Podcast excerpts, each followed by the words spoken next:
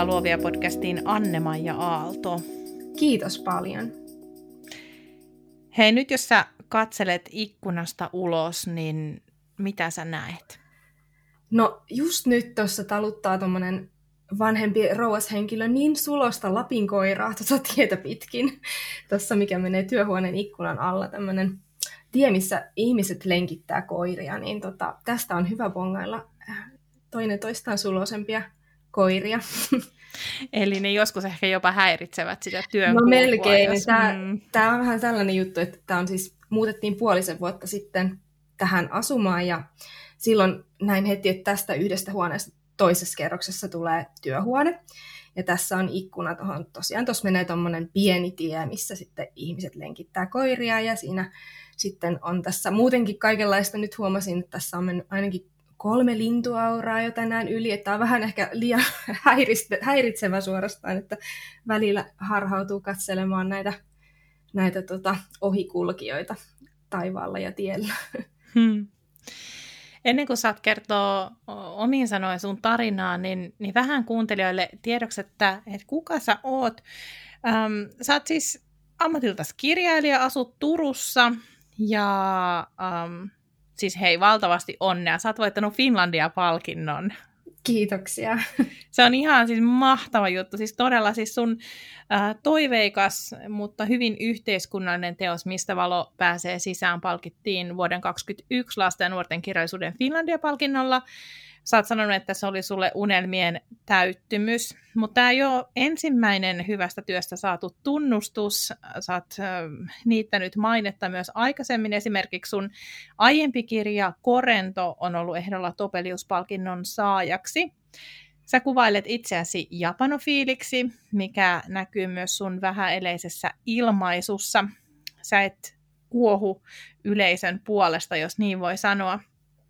Uh, muissa uutisissa luonto vaikuttaa olevan sulle tosi läheinen juttu mm. ja isot teekupit on myös sun sydäntä lähellä. Ja jos sun Instagram-julkaisuihin voi uh, olla uskominen, niin sä rakastat pehmeitä sävyjä ja valon liikettä luonnon eri kolkissa. Ootko samaa mieltä? No kyllä olen ja voin allekirjoittaa tämän kyllä. Valon liike erityisesti nyt kyllä keväällä huomaa, että tässä oli ää, talvella semmoinen tauko valokuvaamisessakin, kun luonnollisesti kun sitä valoa on niin vähän, niin ei paljon inspiroi, mutta nyt jotenkin tuntuu, että taas herää sellainen halu ikuistaa sitä valoa joka puolella. Niin, siis mikä sun valokuvausstory on? Onko se sulle rakas harrastus vai onko se myös niin kuin työtä vai kerro vähän siitä? Se on rakas harrastus. Se oikeastaan tässä, no on aina tykännyt kyllä kuvata, mutta sanotaanko pari vuotta sitten ostin semmoisen niin digijärkkärin, tosi perus, peruskameran, mutta sen jälkeen on tykännyt kuvata ihan omaksi ilokseni. Se on sellaista toisenlaista luovaa tekemistä ja esteettistä tajua hivelee kyllä sille, että että luonnossa erityisesti kun tykkää liikkua, niin sitten sieltä ikuistaa semmoisia hetkiä ja valoa ja mitä kaikkea siellä sitten. Se on semmoinen toinen kanava purkaa sitä mm. luovuutta. Mutta ajatteletko sillä tavalla, että, että sulla on siinä niinku kuvallisessa ja sanallisessa ilmaisussa on samoja piirteitä? No on kyllä varmaankin semmoista tietynlaista ehkä vähäileisyyttä ja tietysti se semmoinen tietty tietty estetiikka, mikä siinä viehättää, mutta sitten on toisaalta myös yksi ystävä sanoi, että tätä Instagram-sivua katsomalla niin voisi kuvitella kyllä, että nämä teoksetkin olisi jollain tavalla niin kuin vähän hempeämpiä tai keveämpiä, että näissä on kuitenkin teoksissa on sitten aika paljon semmoista synkkiä aiheita ja sellaista niin kuin, sellaisia teemoja, mitkä niin kuin on, on raskaimpia, mutta sitten niitäkin ehkä lähestyn sellaisella keveällä tai kuulaalla otteella jollain lailla. Mm. No hei, kerro, mikä on sun tarina sieltä jostain tähän pisteeseen? Joo, no tota, mm, mä oon tota, kotoisin tuolta Etelä-Karjalasta. Lappeenrannan kupeessa on asunut semmoisissa pikkupaikoissa lapsuuden ja nuoruuden. Ja mun perheeseen kuuluu äiti ja isä ja sitten pikkusisko. Mun äiti on tosi luova ihminen sillä tavalla, että hän on siis päiväkodissa töissä, mutta tota, hän oli sellainen, että meidän lapsena luki tosi paljon ja, ja kertoi tarinoita sellainen omasta päästään, kun liikuttiin luonnossa, niin muistan sen, että hänellä oli sellaisia jatkotarinoita, niin kuin ihan uskomattomia pitkiä tarinoita, mitä hän meille kertoi ja kaikenlaisia seikkailuja keksi aina. Ja sitten se ruokki varmaan meidän luovuutta sillä tavalla, että oltiin siskon kanssa lapsena todella touhuttiin vaikka mitä semmoista luovaa, että meillä oli semmoinen tyttövändivoihe, että meillä oli aina jotain omia virityksiä, että omia bändejä perustettiin ja tehtiin musiikkia ja oltiin näytelmäkerhossa ja sitten itse ohjasin ja käsikirjoitin jotain näytelmiä kouluun, mitä esitettiin jossain välitunneilla ja tällaista.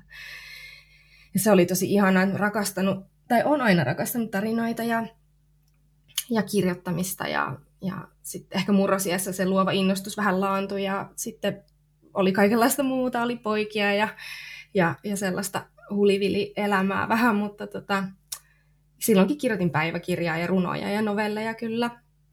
Ja, ja tota, sitten 15-vuotiaana tapasin ihanan pojan ja ollaan vieläkin 18 vuotta myöhemmin tässä yhdessä elellään ja, ja tota, sit nuoruudessa, nuoressa aikuisuudessa oli semmoinen vaihe, kun oli vähän tuuliajolla oman elämänsä kanssa ja itsensä kanssa ei oikein tiennyt, mitä sitä ryhtyisi tekemään. Opiskelin aika monenlaisia eri aloja lyhyen aikaa ja sitten niin kuin lopetin ja olin jossain kansanopistossa vähän aikaa journalismikoulussa ja, ja tällaista. Ja sitten äh, vuonna 2012 oli oikeastaan vähän sellainen käännekohta, olin kesätöissä Lahden taidemuseossa, missä oli ihan tosi hiljasta. Siellä oli lähinnä sellaista, että luin kirjoja. Siellä oli museovalvojana, mutta siellä ei ollut paljon ihmisiä. Luin tosi paljon silloin siellä työssä ja tota, ähm, luin muun muassa Ernest Hemingwayn muistelmaromaanin tämän äh, Nuoruuteni Pariisi, missä hän käy läpi näitä oman kirjailijan uransa ensivaiheita. Ja se oli sellainen teos, että se jotenkin mullisti mun elämän, että sen luettuani jotenkin päätin silloin kesällä, että syksyllä en palaa enää näihin opintoihin, mitkä ei tuntunut omalta.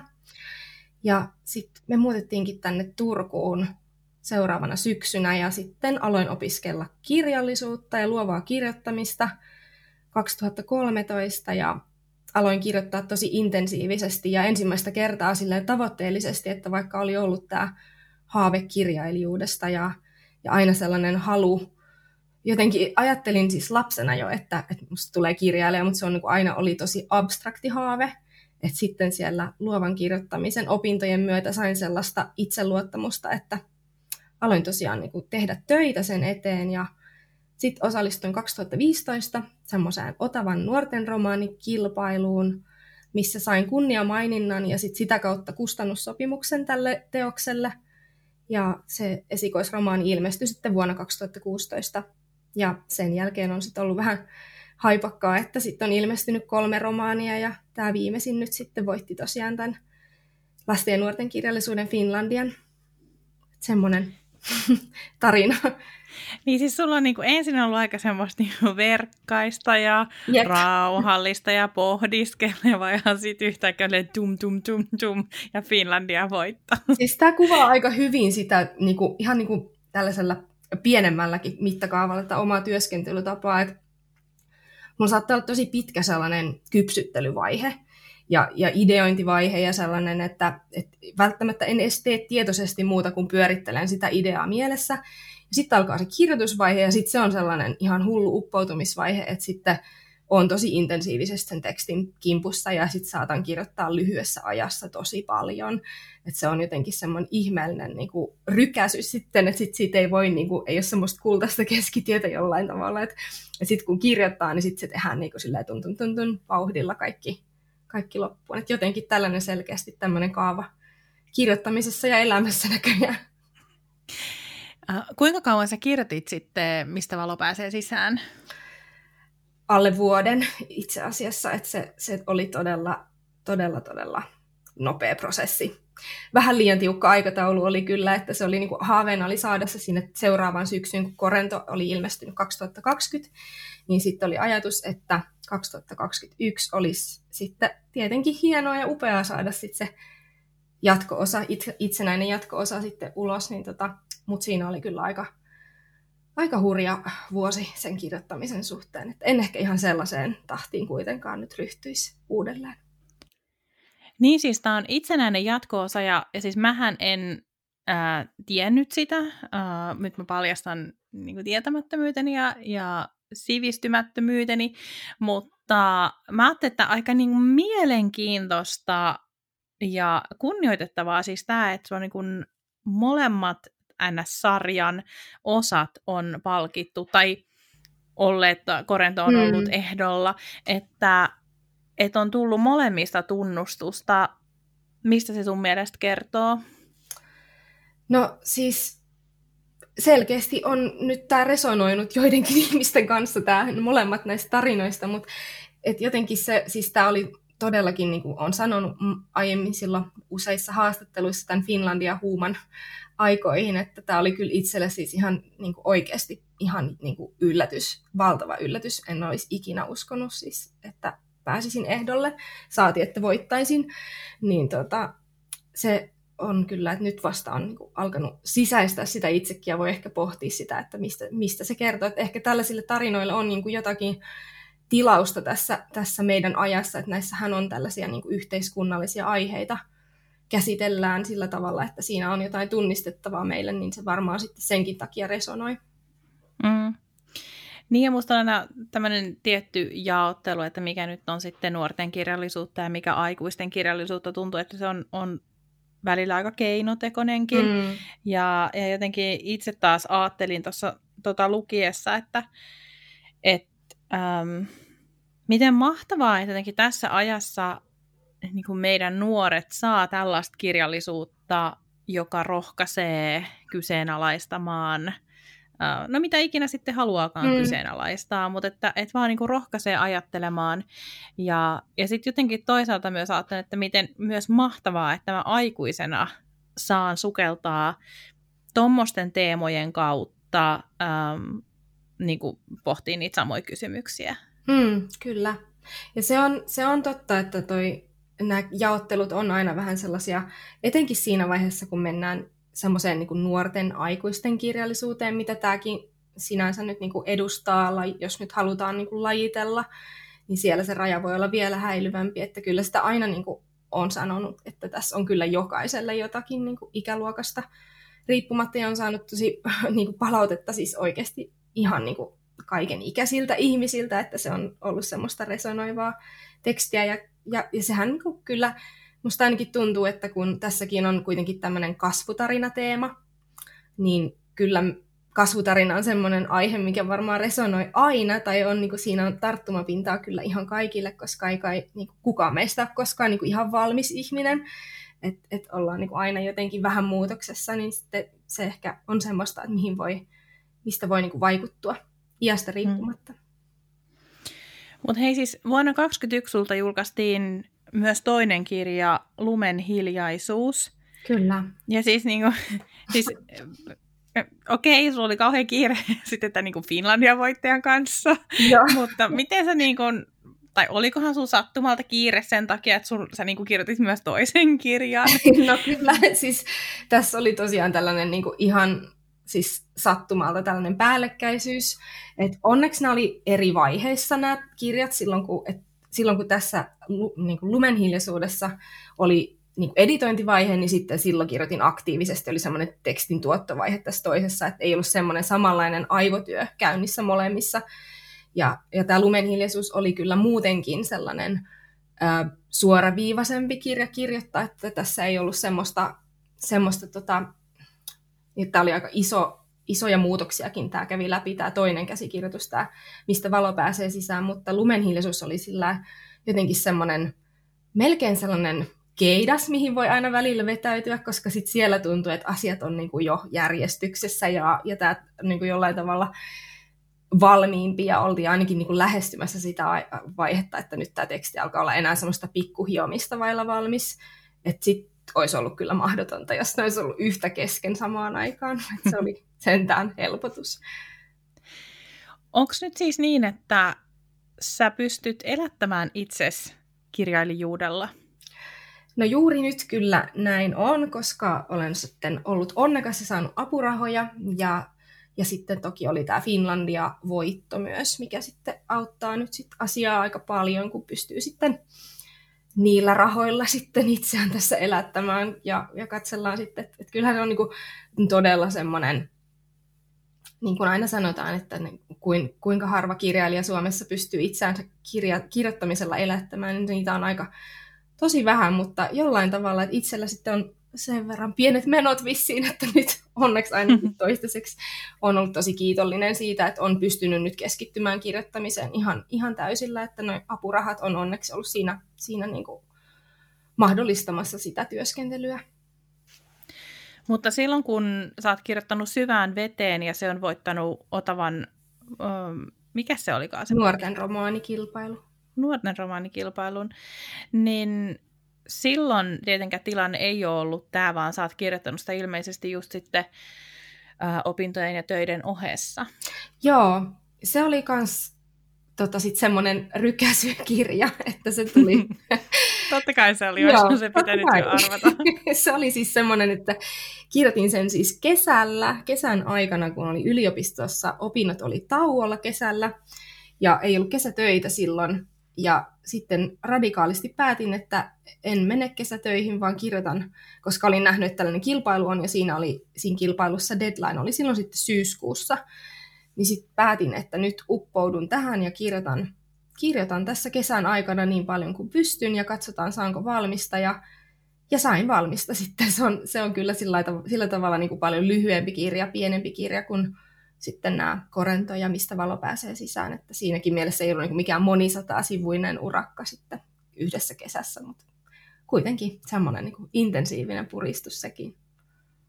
Niin, rykäsy kaikesta huolimatta. Kyllä. No onko äh, Korento ja Mistä valo pääsee sisään, niin onko näille luvassa vielä jatkoa? No on, kyllä.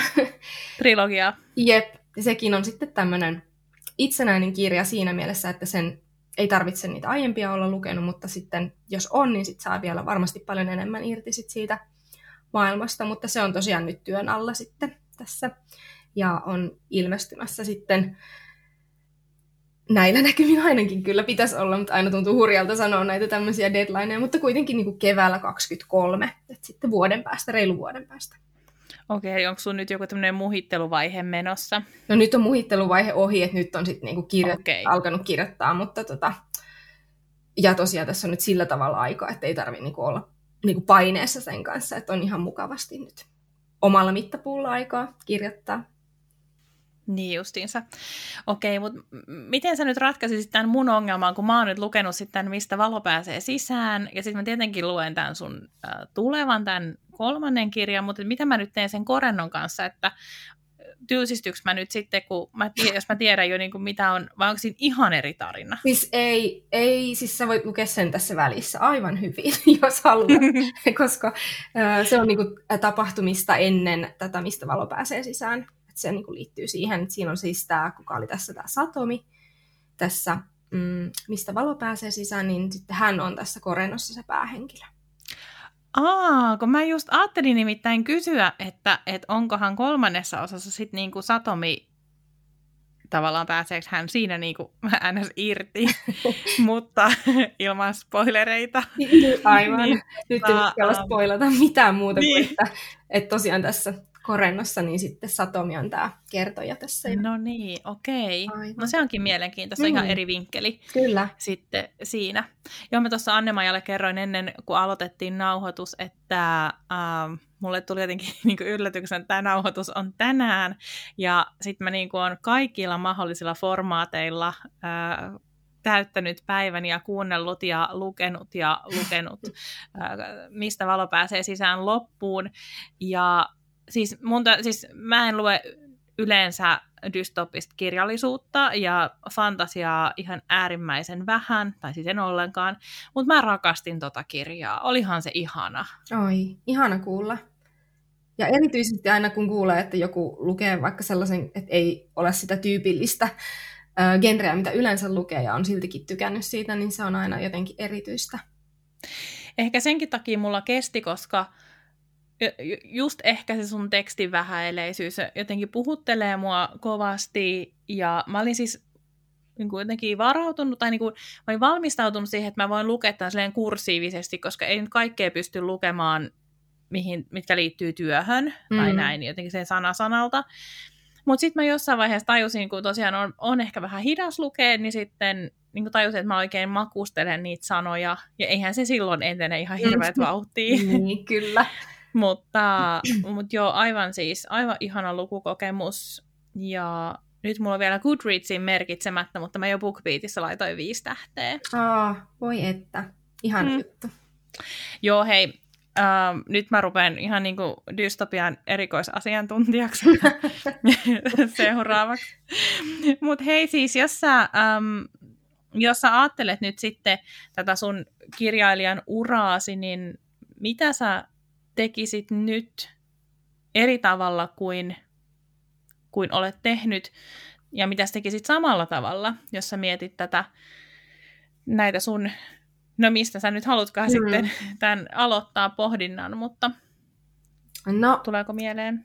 No aivan ihan ehkä nostaisin kunnollisen työtuolin heti alkuun, koska nyt selkäni on mennyttä lopullisesti varmaan koska kirjoitin tosiaan aluksi ihan niin kuin ristiistunnassa sängyssä ja sohvalla ja lattialla ja ties missä solmussa ja se ei ole hyvä, olen huomannut. Täytyisi olla niin kuin, niin kuin nämä äh, kunnossa nämä tällaiset perusasiat, mutta joo, se ainakin tuli nyt heti mieleen. Hei, mutta... me rakastamme tässä podcastissa konkreettisia vinkkejä, joten Kyllä. otamme tämä tästä vinkistä vaarin. Jos kirjoitat paljon, panostat työtuoliin. Aivan, näin on. Ähm, sitten ehkä jotain muuta, mitä niin kuin tekisin toisin. No ehkä tekisi ainakin mieli sanoa sellaiselle aloittelevalle kirjoittajalle itselleni, että luota siihen omaan ääneen ja omaan tekemiseen, eläkä etsi mallia ulkopuolelta niin paljon. Toki on hyvä, että on esikuvia ja, ja inspiroituu muista tekijöistä vaikka, mutta jollain tavalla se, semmoinen itseluottamus kirjoittajana, se tietysti kasvaa vasta sitten kirjoittamisen myötä ja vahvistuu, mutta ehkä semmoinen joku, haluaisin sanoa rohkaisevan sanan itselleni, että luota siihen omaan ääneen ja omaan tekemiseen, että se, se, se riittää. Ja tota, ehkä, ehkä en lukisi jokaista arviota kirjasta, niin kuin silloin ensikoisen kanssa luin kaikki arviot, voi että, ja sitten jokainen, jokainen tota, kahden tähden arvio jossakin niin oli, tuntui ihan hirveältä, ja sehän nyt on ihan sietämätöntä elää sillä tavalla, että ei, ei, niin, ei niin voi tehdä. Mutta sen on mm. ehkä nyt jo oppinut, että sen, sen toisaalta tekisin vaan niinku ihan alkajaisiksikin jo eri tavalla. Mutta ei, ei mulla ehkä sitten muuta tuu sellaista mieleen, että sitten sit samalla tavalla vaan tekisin sitä, että itsepäisesti uskoisin omaan unelmaani, vaikka, vaikka se tuntukin hullulta silloin lopettaa ne opinnot mitkä ei kylläkään tuntunut omalta alalta ollenkaan, mutta sitten ehkä ulkopuolella tuli sellaista ihmettelevää kommenttia, mutta onneksi en välittänyt niistä, vaan jatkoin sitten ihan sillä omalla tiellä. Onko toi opintojen lopettaminen ollut sun uralla se vaikein paikka vai meneekö joku vielä sen ohi? No tota, se oli aika vaikeaa kyllä, mutta tavallaan silloin se, se päät, siis oli vaikeaa ehkä kertoa ihmisille, siitä ja jotenkin puhua sen mm. oman unelman puolesta silloin, kun se oli vasta niin versolla jotenkin. Mutta tota, ehkä vaikein paikka sanoisin, että oli toi Mistä valo pääsee sisään, sen kirjoittaminen. Se oli oikeasti tosi, mä oon puhunut siitä muissakin haastatteluissa, että se oli oikeasti vaikea kirjoittaa. Se kirja mä ajattelin siinä välillä, että tuleeko tästä ollenkaan valmista ja, ja jossain vaiheessa googlailin pakkomielteisesti jotain kirjailijoita, jotka on lopettanut käsikirjoitukset kesken ja yritin niin kuin jotenkin etsiä jotain oikeutusta lopettaa, koska se tuntui vaan siltä, että tästä ei tule valmista, koska aika oli niin vähän ja oli umpisolmussa ja oli jotenkin ihan sillä, että ei tiedä miten, miten tätä tarinaa niin kuin lähtisi ratkomaan ja, ja oli semmoinen epätoivoinen fiilis, mutta sitten toisaalta oli myös sellainen olo tosi vahvasti, että et en halua tehdä mitään muutakaan, että tämä on se, mitä haluan tehdä ja, ja että täytyy vaan jatkaa ja, ja niin kuin löytää sitten jollain tavalla ehkä jotain apua sit kustannustoimittajalta ja, ja muilta ihmisiltä, ketkä vaikka pystyy niin kuin antamaan jotakin palautetta siitä tekstistä, että sen tekstin kanssa yksin jos jää, niin se on aika raskasta.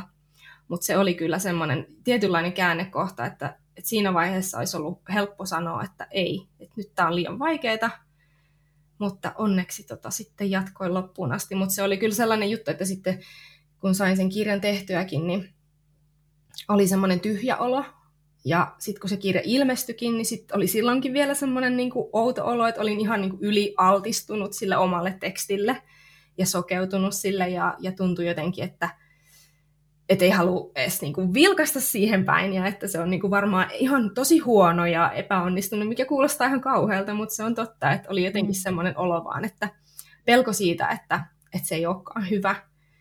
Ja sen takia se sitten olikin niin, kuin niin valtava, valtava tuota, yllätys, kun sit se alkoi saada niin hyviä arvioita ja sitten tuli tämä Finlandia-ehdokkuus ja kaikki, että se tosiaan yllätti, mutta se oli semmoinen koetin kivi, että se on varmaan ollut vaikein paikka omalla uralla tähän mennessä.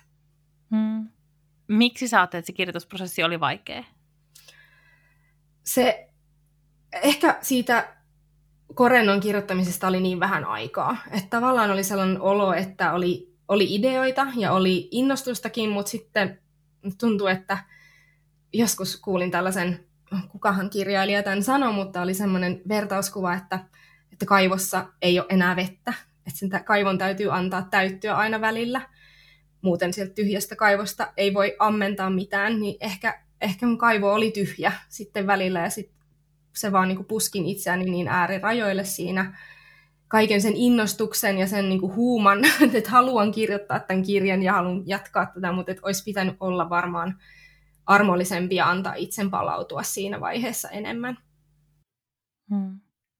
Mun on pakko kertoa, kun tuossa kun sanoit tuossa, että googlettelit kirjailijoita, jotka on lopettanut työn kesken, että meillä oli siis yliopistossa äh, semmoinen ähm, vähän niin kuin, niin kuin rohkaisu, että jos, jos niin kuin graduvaiheessa tuntuu siltä, että tästä ei tule oikeasti nyt yhtään mitään ja tämä ei etene ja, ja ei vaan, ei, ei vaan niin, kuin, niin ei, ei vaan hommas kulaa, niin mm. sitten oli semmoinen yksi gradu, mikä piti lainata ja sitten lukea se ja huomata, että oma työ kyllä, niin kuin, kyllä, kyllä niin kuin läpi pääsee. Niin, okay.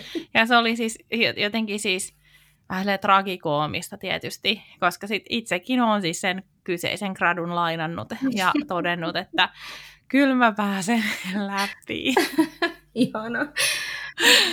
mutta mutta et varmaan tuommoisia epätoivon hetkiä nyt tietenkin tulee kaikille mm. ja, ja niin jotenkin omassa, tai mitä ikinä se työkseen tekeekään, niin eri, eri, erilaisia googletuksia niin, tulee tehneeksi, koska onhan se työ myös tosi yksinäistä. On, se on totta. Ja ethän sä nyt lähde ihan jokaiselle kollegalle avaa sitä, että et, et mä haluaisin nyt lopettaa tämän. Ja... Ei, se oli kyllä siis täytyy sanoa, että se myös ehkä mitä tekisin toisin, olisin alkanut puhua kustannustoimittajalle siitä, että nyt on solmu.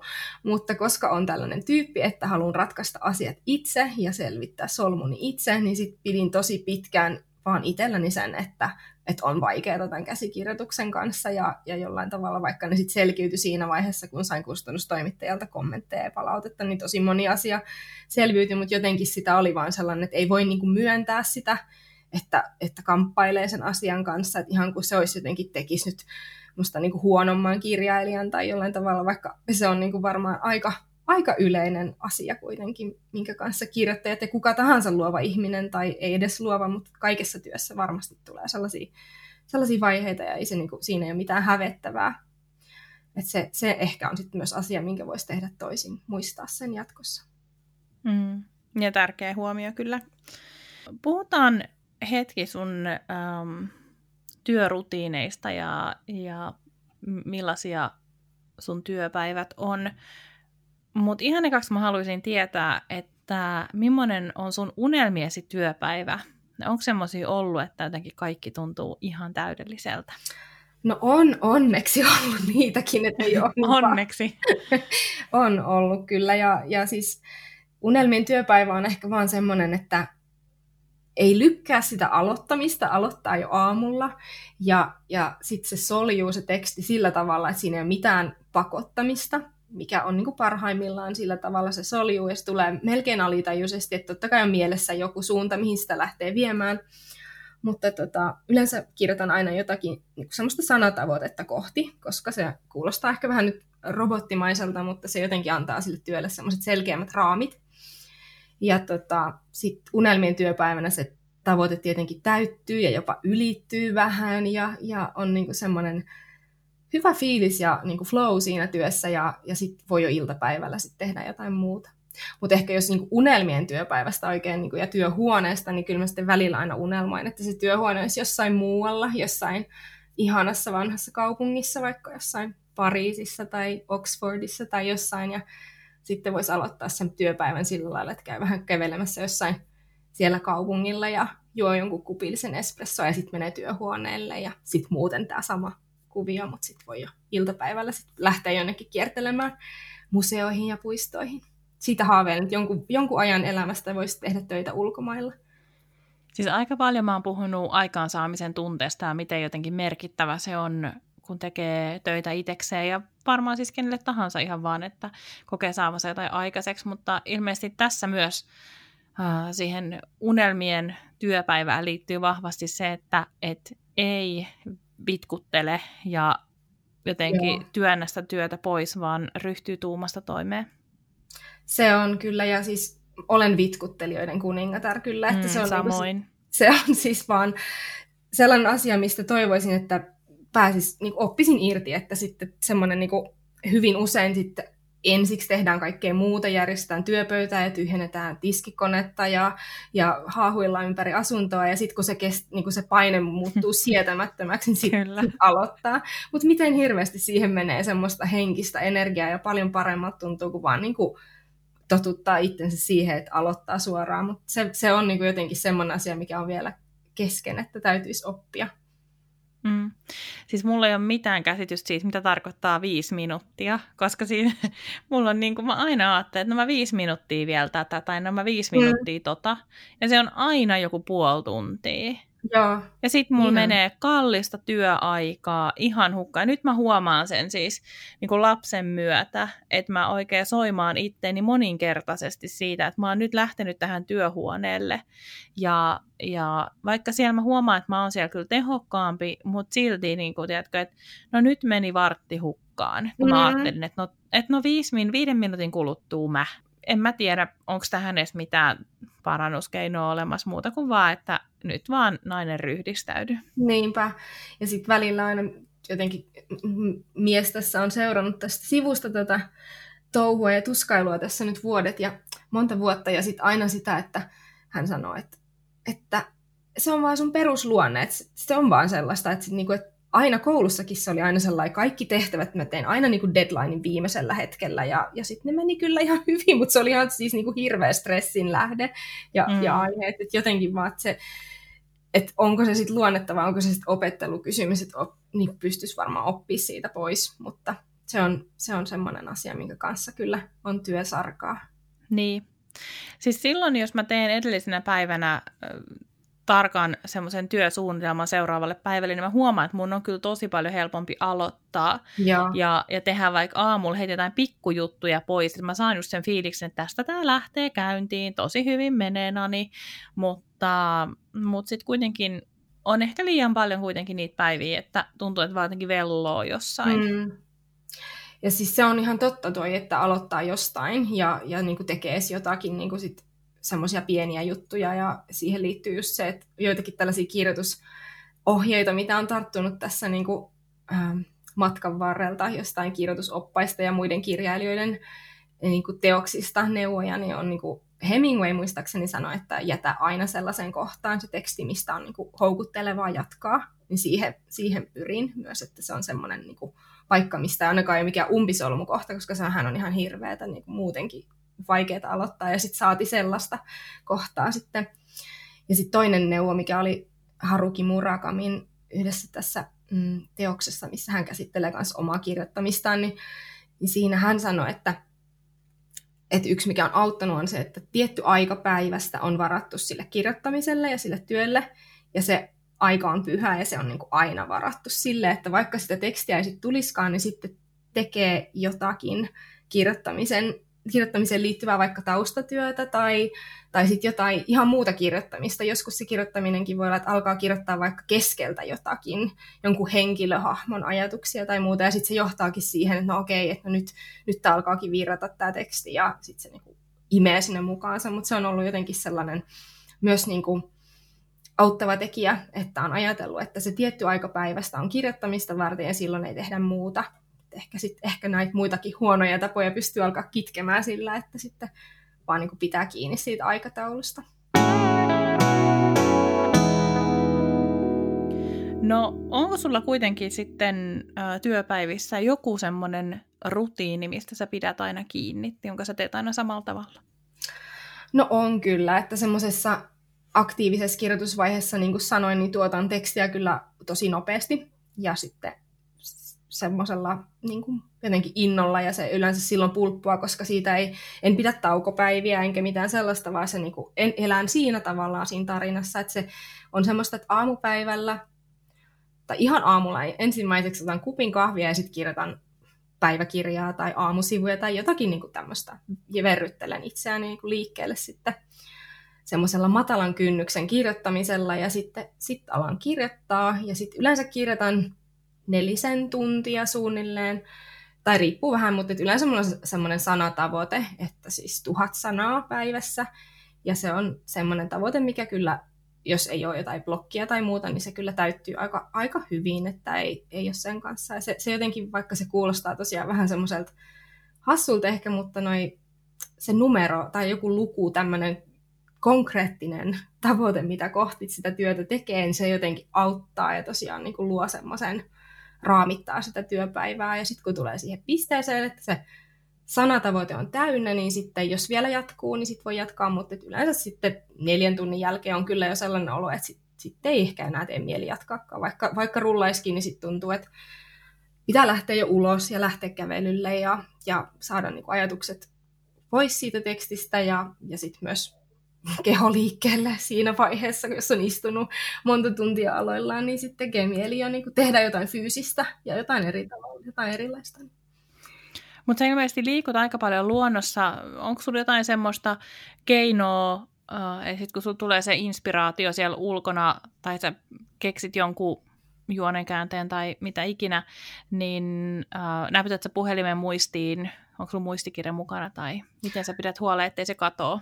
No muisti, puhelimen muisti on kyllä ihan täynnä kaikenlaisia merkintöjä, että sinne on helppo sitten tallentaa, mutta itse asiassa aika monesti sitten, kun, sit kun lähden jonnekin tuonne luontoon ja, ja liikkumaan ja muuta, ellei sitten tosi tietoisesti yritä silloin miettiä jotakin ratkaisua, niin sitten ehkä niinku oikein funtsin sitä jotain, jotain juonen, kaav, juonikaaviota tai jotakin muuta tällaista, mutta yleensä muuten niin se on enemmänkin sellaista että en tietoisesti mieti mitään siihen tekstiin liittyvää, eikä välttämättä siellä ulkona ollessa edes pulpahda mitään mieleen, hyvin harvoin. Sitten ne tulee yleensä sit vasta myöhemmin, sitten ehkä illalla, jos lueskelee jotakin tai muuta, ja sitten yhdistyykin jotkut ajatukset, tai jotenkin se, että se, se on niinku semmoista sen aikaa, se ulkona oleminen ja muuta, että, että jotenkin alitajunta tekee töitä, mutta sitten ne ideat ehkä pulpahtelee vasta sitten, niinku, kun palaa sen tekstin pariin jollain lailla.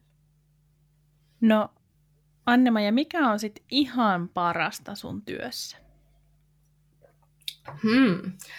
No ihan parasta on tietenkin se, kun se teksti pulppua, ja sitten on myös ihan tosi ihanaa nähdä se vaihe, kun se semmoinen raakilemainen teksti alkaa saada niinku uusia kerroksia ja hahmot tulee moniulotteiseksi. Ja sitten sen takia tykkään yhä enemmän näistä editointikierroksista, koska on tosi palkitsevaa nähdä se, että se teksti hioutuu valmiiksi, se prosessi, ja se on tosi lohdullista, koska sitten sen tietää, että vaikka että se ensimmäinen versio voi luvan kanssa olla ihan kesken, ja se kuitenkin siitä voi silti tulla sitten valmis ja eheä kokonaisuus.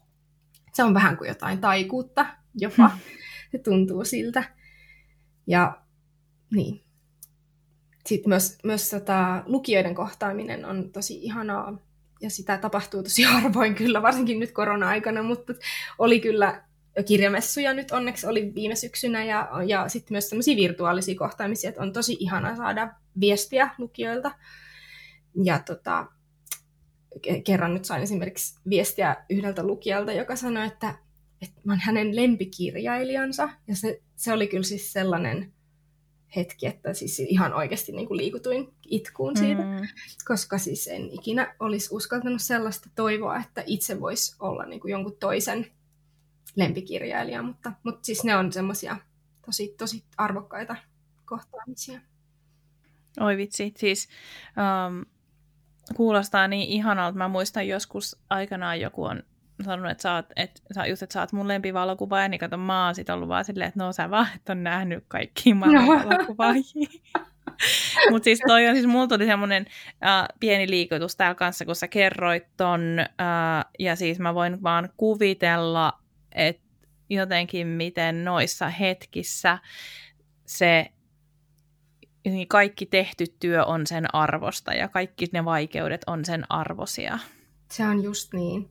Ja se jotenkin, koska sille omalle tekstille todellakin sokeutuu, ja se on, se on niin, että sitä ei voi ikinä, voi ikinä kokea sitä kirjaa sillä tavalla, kuin joku ulkopuolinen sen kokee, koska tietenkin kun sen on itse tehnyt ja, ja sen kanssa ollut niin kuin viettänyt niin paljon aikaa, että se ei tule ikinä olemaan sellainen elämys, niin se on tosi, tosi mielenkiintoista ja, ja arvokasta kuulla myös kaikki ne eri tavat, millä se kirja on koskettanut ja myös kun kuulee välillä, että ei ole ollenkaan koskettanut ja sitten joillekin taas on, niin se on niin jotenkin niin ihana, että niin monta kuin meitä on ihmistä ja lukijaa, niin niin monta on, on tulkintaa ja semmoista, että niin eri tavalla se pystyy vaikuttamaan. Että se on jotenkin tosi ihanaa.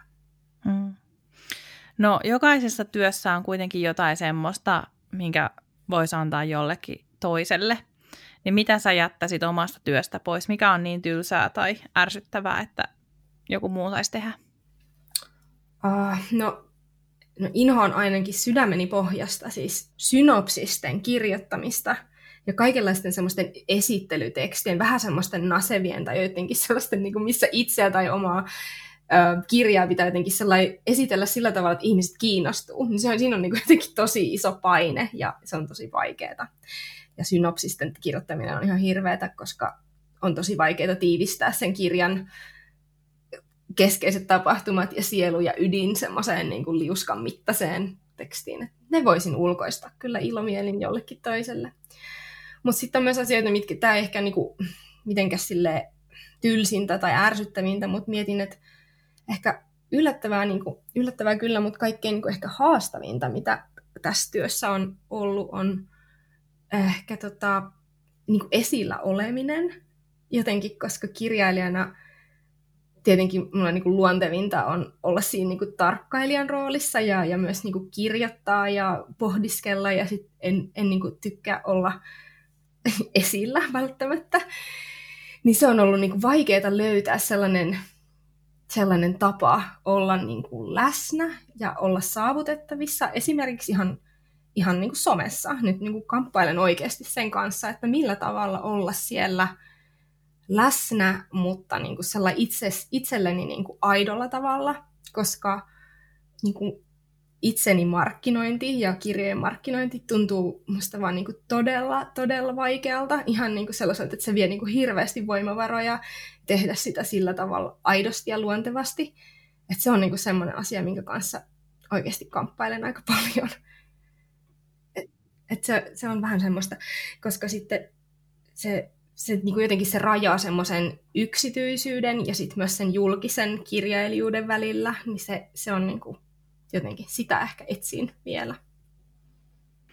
Ymmärrän. Niin, se on kuitenkin aika kaukana siitä, uh, siitä kirjoittamisesta, se, Niinpä. se itsensä esille tuominen ja jotenkin semmoinen ikään kuin valokeilassa tepasteleminen tai mm. sen valokeilan etsiminen jatkuvasti. Se on. Uh, Mutta mun mielestä sun, ainakin siis sun Instagram on jotenkin semmoinen tosi juurruttava ja semmoinen maanläheinen, että, että ainakin ehkä just tämä yhdistelmä sitä valokuvausharrastusta hmm. ja, ja sitten kirjoittamista, niin se voi olla ihan hyvä kombo, ettei tarvikaan tyrkyttää sen sen isommin. Niin sitä aina miettii, että just tässäkin, että se oman itsen kuunteleminen eikä etsi sitä mallia ulkopuolelta. Kyllä koska tota, ihailen toisaalta ihan hirveästi sellaisia kirjailijoita, ketkä on aktiivisesti puhuu omasta, omista kirja, kirjoistaan ja kirjallisuudesta ylipäänsä ja kirjallisuuden kentän keskusteluja käyvät, niin kuin, koska sellaista tarvitaan tosi paljon ja, ja itse niin kuin, koen siitä syyllisyyttä, että en, niin kuin, en niin kuin, pysty tekemään sitä sillä tavalla luontevasti. Mutta sitten toisaalta yritän ajatella vaan, että meitä on erilaisia ihmisiä ja kaikilla on niin kuin, kaikki palvelee tätä niin kuin kokonaisuutta parhaiten silloin, kun on omana itsenään sitten ja ei, ei yritä olla jotain muuta väkisin, koska se sitten on taas tosi uuvuttavaa. Mm, niinpä. Ja tuolla sun julkaisutahdilla et sä ehdi mitään somemarkkinointia miettimään, kun sun pitää olla tykittämässä siellä uutta tarinaa. Se on totta, kyllä. No mutta hei, sun kirjat on aika yhteiskunnallisia ja, ja etenkin tämä, mistä valo pääsee sisään, niin äh, osuu tuohon Yhdys, osuu Yhdysvaltain, osuu äh, Yhdysvaltojen Herra jestas, mikä tämä sana? Mä en voi leikkaa tätä kohtaa pois, koska tämä on nyt sellainen sekoilu, mikä vaan pitää jakaa kaikille. Eli, eli siis, onko se maa Yhdy... Yhdysvallat? Yhdysvallat. Sitäkö haet? Joo. Miksi se, miksi se kuulostaa niin oudolta?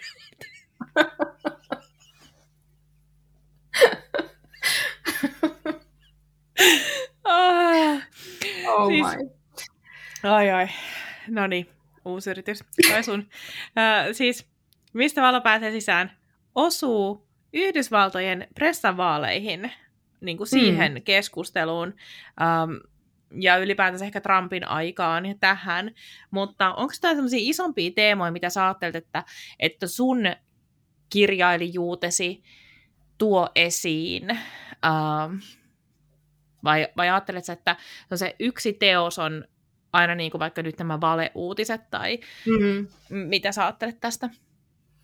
No, siis No ensinnäkin yllättävää siis oli mulle itselleni myös, että tämä on kuin yhteiskunnallisia teoksia, koska siis ö, en koe olevani sillä tavalla niin kuin mitenkään kauhean poliittinen tai aktiivinen. Sillä esimerkiksi just niin kuin somessa en käy tällaisia keskusteluja, vaan sitten ehkä tykkään kuin miettiä ja pohdiskella ja tarkkailla ja sitten kirjoittaa niistä sitten tällä henkilöhahmojen kautta. Se on tuntunut semmoiselta luontevalta tavalta osallistua semmoiseen niin kuin laajempaan keskusteluun, ajankohtaiseen keskusteluun. Ja tota, mutta ehkä niinku yhdistäviä teemoja sillä tavalla kaikissa teoksissa on ehkä, kaikissa on tietysti omia juttujaan, semmoisia niinku teoskohtaisia aiheita, mutta sitten semmoinen niinku ulkopuolisuus on aika monissa mun teoksissa keskiössä, että jonkinlainen semmoinen, ja kasvutarinat myös on aika semmoinen tavalla tai toisella läsnä oleva teema. Et, et joku tässäkin on semmoinen myös tässä, mistä valo pääsee sisään, on semmoinen ulkopuolisuuden tematiikkaa just, että se Alekseikin on niin kuin hyvin yksinään sillä tavalla niiden omien ajatusten kanssa sitten tavallaan vaikka, tai hänen sisällä on käynnissä semmoinen mullistus, mitä sitten ihmiset ympärillä eivät välttämättä näe, niin se on vähän semmoinen, semmoinen niin kuin joku toistuva tämmöinen tematiikka. Joo, ja sitten tuntuu, että että kaikilla näillä hahmoilla tässä on vähän niin kuin eri näkökulmasta käsitellään mm. sitä ulkopuolisuutta. Niin on. Mm. Et se on ehkä kun se on sellainen asia, mitä niin kuin kaikki varmaan on jollain tavalla kokenut jotain niin kuin ulkopuolisuuden tunteita, tai ainakin itse tunnistan niin kuin sen takia varmaan samastun ja käsittelenkin tota, että semmoista ulkopuolisuuden ehkä kokemukset ja semmoinen just se tarkkail, tarkkailijan rooli ja semmoinen pohdiskelevuus ja, ja sitten toisaalta semmoinen niin kuin tai se oman paikan hahmottaminen maailmassa. Se on mm. semmoinen, mikä sitten tässä niin kuin kaikilla näillä hahmoilla tässä kirjassa on Niinpä. hyvin voimakkaasti esillä. Ajatteletko, että sä kirjoitat nuorten kirjallisuutta vai ajatteletko, että sä kirjoitat vaan tarinoita? Joo, siis en ajattele, että kirjoitan erityisesti nuorten kirjallisuutta, vaan kirjoitan kirjallisuutta. Ja sitten tota, ja toivon, että tosiaan, että sitten niitä kirjoja löytäisi ihan niin kuin kaiken ikäiset, mutta se on toki sitten taas semmoinen aika rajaava luokitus tämä nuorten kirjallisuus, niin kuin tästä on nyt ollut paljon puhetta sitten, että että kuinka vähän nuorten kirjallisuus saa esimerkiksi mediassa tilaa verrattuna kaunokirjallisuuteen, niin sehän on ihan oikeasti niin kuin aika järkyttävää, että se on oikeasti niin iso se ero ja se, se niin kuin lähtökohtaisesti tuntuu jo, että se nuorten kirjallisuus on niin kuin ehkä vähän yleen katsottua tai semmoista ei ihan nyt oikeaa kirjallisuutta, mutta toki asenteet on muuttumassa ja ei kaikki, onneksi on medioita, ketkä julkaisee paljonkin myös tai keskittyy myös nuorten kirjallisuuden arvioimiseen ja sillä tavalla, että se on niin kuin, ja sitten myös kirjagramissa, Instagramissa nämä kirja, kirjat on niin kuin paljon enemmän esillä, että se antaa ihan toisenlaisen näkyvyyden myös, mutta tota, kyllä se on semmoista, että se välillä kyllä vähän tuntuu niin kuin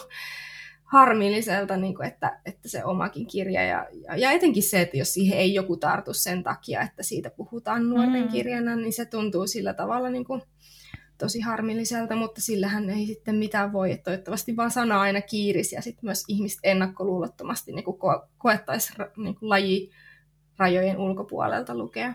Kyllä, se on sitten jokaisen oma häpeä, jos... Niin. jos että, mutta, että, mutta toisaalta jos ajattelee, että, että miten paljon puhutaan siitä, että, että hiipuuko ää, nuorten lukuinnostus ja mikä merkitys kirjallisuudella on ää, nuorille nykyään, ja sitten jos aikuisetkaan ei tunne tavallaan nuorten kirjallisuutta, mm.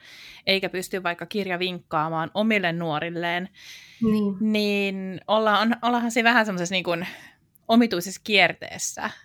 Kyllä, se on ihan totta. Ja, ja tuossa Instagramissa yhden kirjastonhoitajan kanssa oli, keskustelin tuolla äh, viesteillä, kun hän sanoi, että hänellä oli niinku ollut kirjavinkkaus ja sitten tota, hän oli vinkannut korentoa sitten jollekin äidinkielen ryhmälle, kuka oli siellä käymässä, ja sitten, ää, sitten se oli tota, opettajan asenne oli ollutkin vähän sitten semmoinen muutenkin, että hän niinku suositteli lähinnä aikuisten kirjoja niille nuorille, että se, se jotenkin se nuorten kirjojen leima oli sellainen, että niinku, ihan kun se olisi ollut jotenkin huonompaa kirjallisuutta tai muuta, niin se tuntui vähän et onneksi varmasti niin kuin on hyvin paljon opettajia, ketkä kyllä niin kuin suosittelee ihan nuorten kirjallisuuttakin, mutta se tuntuu, että nämä on välillä vähän aika syvällä nämä uskomukset tai semmoiset ennakko-oletukset.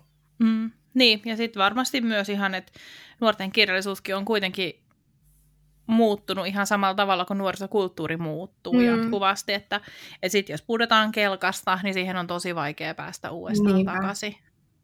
Mm. on hyvä, että on sitten kirjastossa on omia kirjavinkkauksia ja tämmöisiä niin kuin tosi paljon. Ja sitten myös tosiaan, että sitten niin kuin, niin kuin somessa ja virtuaalisesti niin sit on kaikenlaisia. Nytkin on tulossa nämä lanufestarit tässä keväällä, mitkä keskittyy lasten ja nuorten kirjallisuuteen. Ja siellä on sitten taas niin kuin, niin kuin nuoret itse myös siinä mukana, niin se tuntuu myös niin kuin tosi semmoiselta hedelmälliseltä alustalta sellaiselle. No hei, ähm, mitä sä ajattelet menestyksestä ja mitä se merkitsee sulle? No, menestys olisi mulle sitä, että voisin kirjoittaa työkseni ja saisin keskittyä vaan kirjoittamiseen. Se olisi, se olisi niin kuin se menestyksen mittapuu jollain tavalla itselleni, että se saisin olla kirjailija kokopäiväisesti. Ja, ja toki myös sitten, että se, että niille omien tekstejen voit olla ylpeä niistä omista teksteistä ja omista kirjoista, ja sitten on myös ihmisiä, keitä ne koskettaa. Että ei se tarvi, menestys ei välttämättä ole mitään niin kuin bestseller-listalla keikkumista, vaan että on ihmisiä, ketkä näkee sen tekstin hienouden ja arvon ja ketä se koskettaa, niin se tuntuu semmoiselta menestykseltä, että sitä, sitä enempää ei niin kuin uskallakaan toivoa. Tai edes tarvitse toivoa, että se riittäisi kyllä. Ja, ja sit plus, että saisi elää tai tehdä pitkän uran kirjailijana ja voisi kirjoittaa paljon erilaisia teoksia ja, ja vaan kehittyä aina vuosi vuodelta enemmän. Mitä sä ajattelet, että mikä erottaa sut muista kirjailijoista? No hyvä kysymys. Musta tuntuu, että kaikki kirjailijat ollaan niin kuitenkin loppupeleissä erilaisia, kes- niin vaikka meillä on totta kai on samoja piirteitä ja muuta, mutta kukaan ei voisi samasta aiheesta kirjoittaa niin kuin kahta samanlaista kirjaa, koska sitten ollaan kaikki kuitenkin yksilöitä, meillä on omat uniikit tapamme katsoa maailmaa ja omat kokemukset ja oma semmoinen pohja, mistä sitä tarinaa kirjoittaa. Et jotenkin tuntuu, että ne kaikki, mitä, mitä niin kuin itsellekin on tapahtunut, tekee sitten niin kuin kirjoittajana minusta just minut. jotenkin sillä tavalla sen näkisin. No entäs, äh, jos sä ajattelet sun ominaisuuksia, niin mitkä sun ominaisuudet on ollut, on semmoisia, joista on ollut sulle hyötyä sun uralla? Mm, no, kyllä niin kuin semmoinen herkkyys varmasti on ollut, on ollut voimavara myös. Ja, ja sitten se tarkkailijan rooli tai jollain tavalla se, että tykkää niin kuin, on kiinnostunut ihmisistä ja on, on kiinnostunut siitä, miten ihmiset toimivat ja miten ihmismieli toimii hyvässä ja pahassa. Niin se, se on niinku semmoinen, mistä, on niinku, mistä ammennan kyllä paljon, koska teoksetkin käsittelee aika paljon semmoista ihmisyyden eri puolia. Ja tota, ähm, sitten ehkä semmoinen joku tietty itsepäisyys, että niinku on tosiaan jatkanut jatkanut vaan niin kuin sitä omaa tekemistä ja ajatellut, että vaikka sitten joskus on ollut välillä, että ei ihan nyt tiedä, että miten tämä taloudellinen tilannekaan niin kuin järjestyy, mutta sitten myös luottaa siihen, että, että selvitään ja, ja muuta ja jotenkin, että jatkaa vaan sitä oman unelman tavoittelua silloin, kun sitten sit iski se vaihe elämässä, että niin kuin haluaa laittaa 100 prosenttia likoon tämän eteen.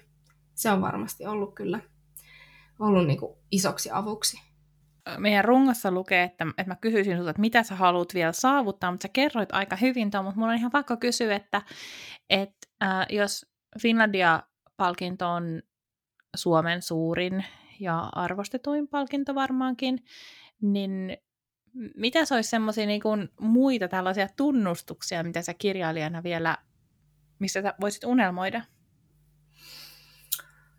Niin kuin, no palkinnoista, jos puhutaan, niin tai vaikka esiintyminen jossain kirjailijana. Ihan tuleeko sun mieleen jotain? Mun tulee ainakin nyt, nyt että tota, tuli sillä tavalla päällimmäisenä mieleen, koska mulla nyt tosiaan on ehdolla tästä tähtivaelta ja palkinnon saajaksi, mikä nyt sitten palkitaan tässä huhti-toukokuussa. Se on sellainen arvostettu Skifi-kirjalle myönnettävä palkinto Suomessa, niin olin siihen ehdolla ja sitä nyt niin sit jännitän tässä, että miten sen kanssa käy, että se olisi tosi, tosi hienoa kyllä saada sellainen kunnia. Mutta tota, äh, kyllä sitä vaan niin sitten sit ehkä mitä niin kuin esiintymisistä, että on ollut semmoinen tämän koronan myötä, että oikeastaan silloin kun tämä ilmestyi tämä korento, niin sitten melkein aika pian sen jälkeen, no sit se oli silloin keväällä, sitten seuraavan keväänä alkoi tämä lockdownit ja sitten nämä rajoitukset ja muut, että jotenkin tuntui, että sitten en ole niin kuin päässyt semmoiseen esimerkiksi koulu- ja kirjastoesiintymisten kokemukseen, en ole niin kuin saanut sitä oikeastaan ollenkaan vielä, paitsi joitakin esiintymisiä on kyllä ollut onneksi niin kuin verkossa. Mutta tota, olisi kyllä kiva päästä niin kuin puhumaan vaikka niin kouluihin noista kirjoista ja, ja nuorten kanssa, koska nuorten kanssa on ollut tosi, tosi niin mahtavaa vaikka viestejä vaihtaa tai jotain, jos on saanut palautetta tai joskus jotkut, nytkin on pari nuorta, ketkä on laittanut sähköpostia ja kysynyt tuosta, että he tekevät niin päättötyötä yhdeksännen luokalla niin jostain kirjailijasta, jostain suomalaisesta ja sitten on halunnut haastatella, niin se tuntuu jotenkin tosi ihanalta sillä tavalla niin kuin antaa haastattelua heille ja niin kuin olla siinä kertomassa. Ja sitten ehkä jos hekin on niin kuin innostuneita kirjoittamisesta, niin sit toivoo aina, että sitten ehkä voisi olla siellä niin kuin vahvistamassa sitä kipinää, mitä niin kuin itsekin tunnistaa, että silloin oli jo se, mutta sitten ei ehkä ollut vielä semmoisia sillä tavalla niin kuin ehkä niin kuin lähellä semmoisia roolimalleja tai kannustusta tai muuta, että jotenkin semmoista niin kuin nuorten parissa, jos pystyisi jotenkin vähän niin kuin näitä kirjoja vielä enemmän käymään läpi. No miten hei sitten niin kuin käännöskirjallisuus? Tai siis, että onko sun kirjoja käännetty vielä muille kielille? No tämä on siis kyllä yksi semmoinen iso haave, että sain, sain tota tämän Finlandia-voiton myötä niin kuin agentin, mikä oli mahtavaa.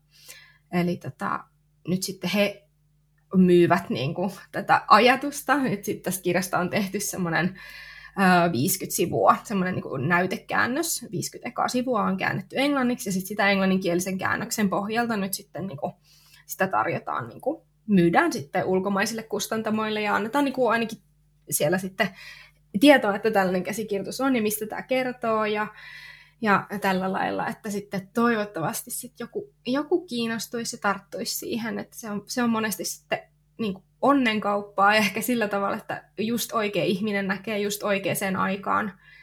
Että voi olla joskus niin kuin pitkiäkin pitkiäkin aikoja kestää ennen kuin sitten se löytyy se oikea kustantaja vaikka ulkomailta, mutta olisi tosi mahtavaa, jos, jos löytyisi. Ja noi sun äm, hahmot ja kertomukset ja, ja jotenkin se koko maailma, mitä sä nyt vaikka tuossa mitä, Mistä valo pääsee sisään kirjassa oot luonut, niin sehän on tosi jotenkin aikaan ja paikkaan ö, sitoutumaton sellainen, mm. mikä sopii mihin vain. Okei, okay, joo, puhutaan muinais-Suomesta ja, mm. ja, ja Japanista, mutta silti siis tosi semmoinen niin, on yhdenvertainen tässäkin mielessä. On niin kuin aika globaali, globaali niin. aihe sillä tavalla, että jos niin kuin, voisin kuvitella, että se olisi semmoinen, mikä vetoaa lukioihin eri puolelta maailmaa. Ja sitten tosin nyt tässä on niin kuin tämmöinen jollain tavalla vähän kammottava yhtymäkohta, kun tätä maailmantilaa tässä miettii, niin tässä on niin kuin jotenkin tuntuu välillä, että dystopia tulee vähän turhankin lähelle niin kuin todellisessa Kyllä. elämässä. Mutta tota, en tiedä, onko se sitten semmoinen, että ihmisillä tulee jo niin kuin yliannostus sitä synkkyyttä, mm. että sitä ei niin kuin sillä tavalla, mutta sitten ehkä, ehkä siinä on kuitenkin, koska tässäkin on se semmoinen muutoksen mahdollisuus ja se niin kuin kasvun mahdollisuus ja, ja niin kuin kipinä, valon kipinä kuitenkin aina lä- läsnä, niin ehkä sitä niin kuin, sille on tilaa sitten myös. Niin ja aina on kapinallisia. Hmm, niinpä. Jotka nousee barrikaadeille. Mutta täytyy kyllä sanoa, että kun mä aloitin lukea tota, suunnilleen varmaan samoihin aikoihin, kun, kun Venäjä hyökkäsi Ukrainaan, niin, niin jotenkin kyllä siis kauhistelin sitä ajankohtaisuutta. Mm. Tai siis sama, että, me, että voiko tämä kirja mennä näin, voiko tämä mennä näin.